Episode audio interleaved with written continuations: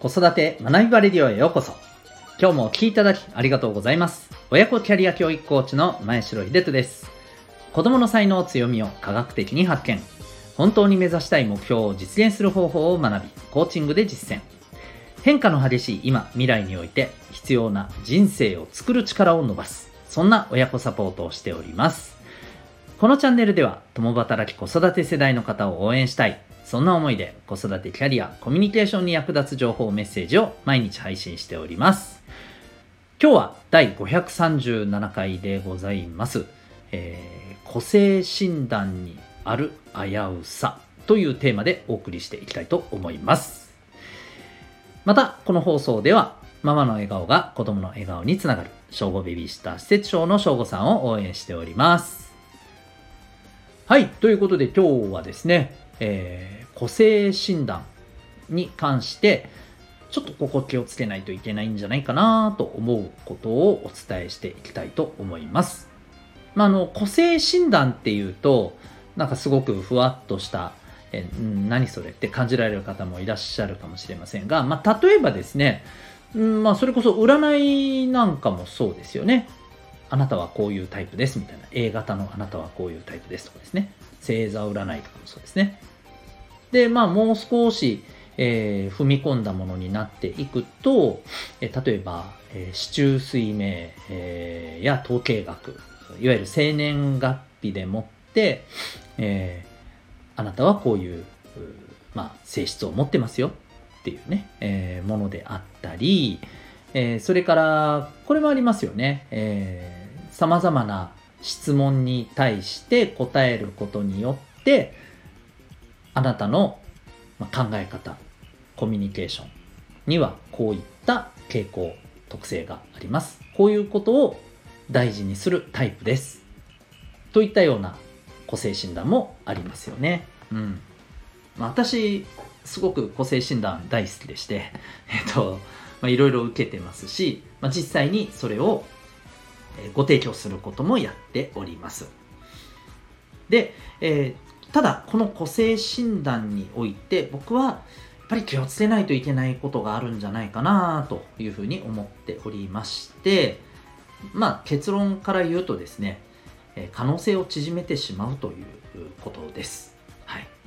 ただこれくれぐれもですね誤解していただきたくないのは、個性診断をすることがえー、と可能性を縮めるっていうふうにイコールだということを言いたいのではなくて、え個性診断をそういうふうに使ってしまうことが注意点なんですね。はい、それを、えー僕としてはちょっともったいないよねとそれはあのやめた方がいいんじゃないかなっていうふうに思っています。えっ、と、これ例えばですね、まあ、個性診断というところと、まあ、若干あの関連もありますけれども、例えば、えーまあ、発達障害であったり、学習障害であったり、こういったことも、えーまあ、そういうふうに例えば診断されることによって、なんか、いろいろ捉え方ってあるじゃないですか。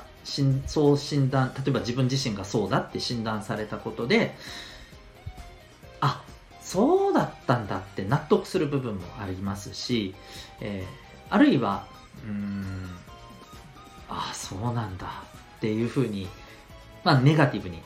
えー受け取るっていうことだって、まあ、あるわけじゃないですか。うんまあ、これどっちがいいとか悪いとかそういう話ではなくていろいろ受け取り方あると思うんですけどいずれにしてもですね、えーこういう特性があるよっていうふうにまああの何かしらのメソッドと何かしらの,、まあ、あの理論を持ってそうですという一つのこの指標を示されたことによってやっぱり影響って出るわけじゃないですか。うん、で僕はこの影響というところを非常にこう重視していて、えー僕はこの影響というものをですね、えーその人がその後の人生により望ましい人生を作っていくためのいわば活力として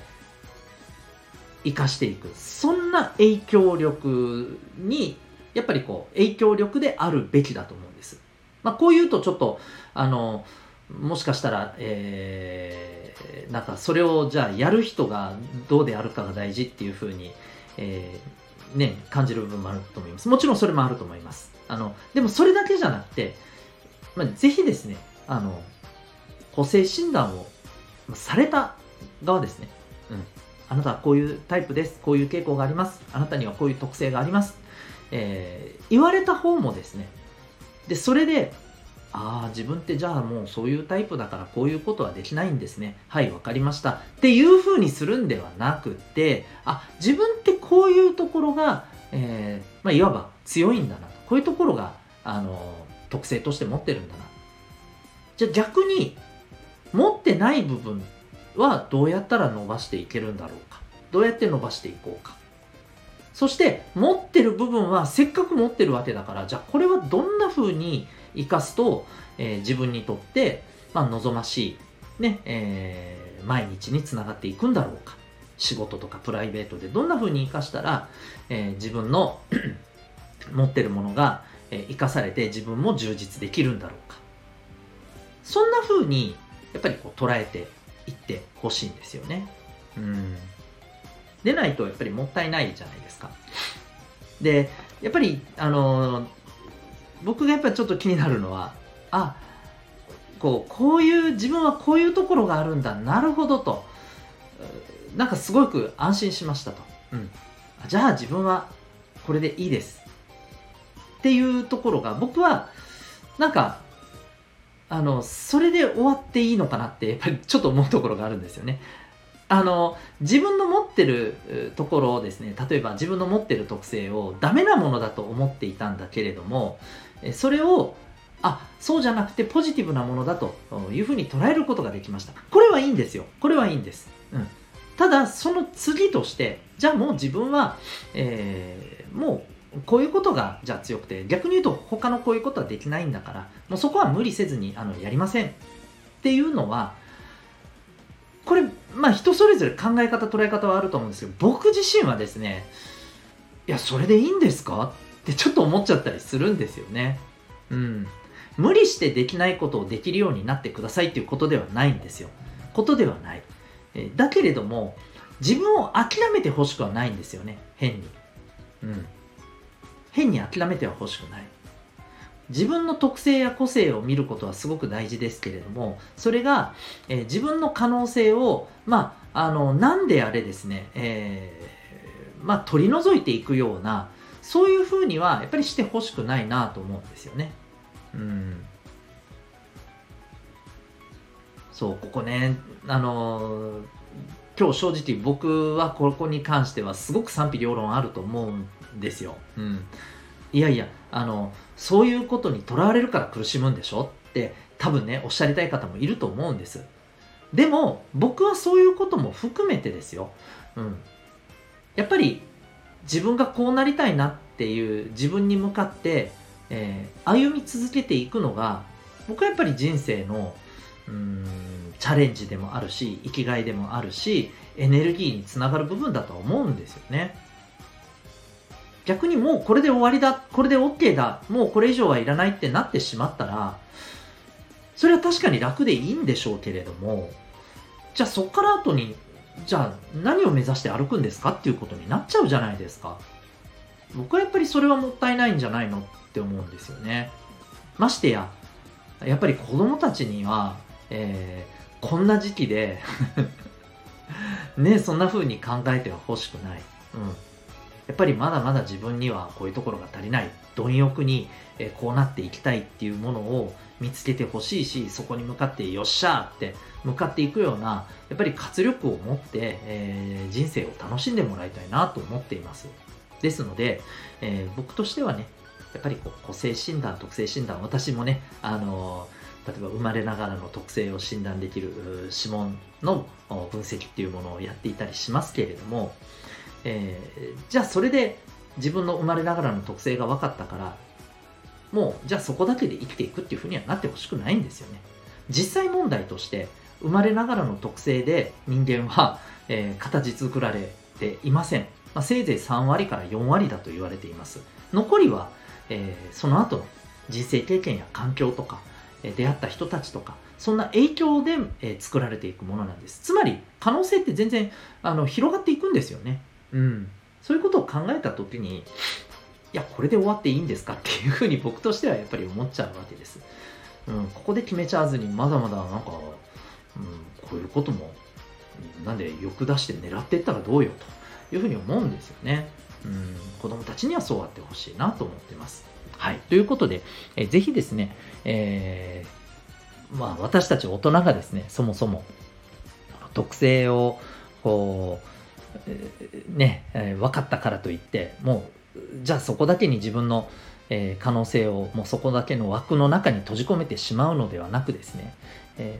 ー、逆にだったらじゃあない部分はどうやって身につけたいなとかですね、えー、まあ、そこには憧れだったり、えないものねだり、まあ、ないものねだり僕は結構だと思いますけどね、うん、あのこういった気持ちっていうところが原動力になって、えこうなこうありたいなこんな風に自分はでもなっていきたいなって、えいうこともねぜひ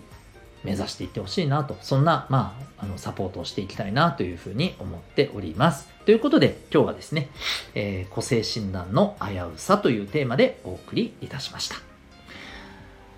最後にお知らせでございます。まあ、今、えー、お話にも出ましたけれども、えー、生まれながらの脳の特性を、えー、科学的かつ簡単に分析することができる。そして、その上でね、え、自分にどう生かすかということをですね、お伝えしていく、えー、指紋ナビ、指紋の分析を行っております。ただいまですね、え、この指紋の秘密を説明しつつですね、えー、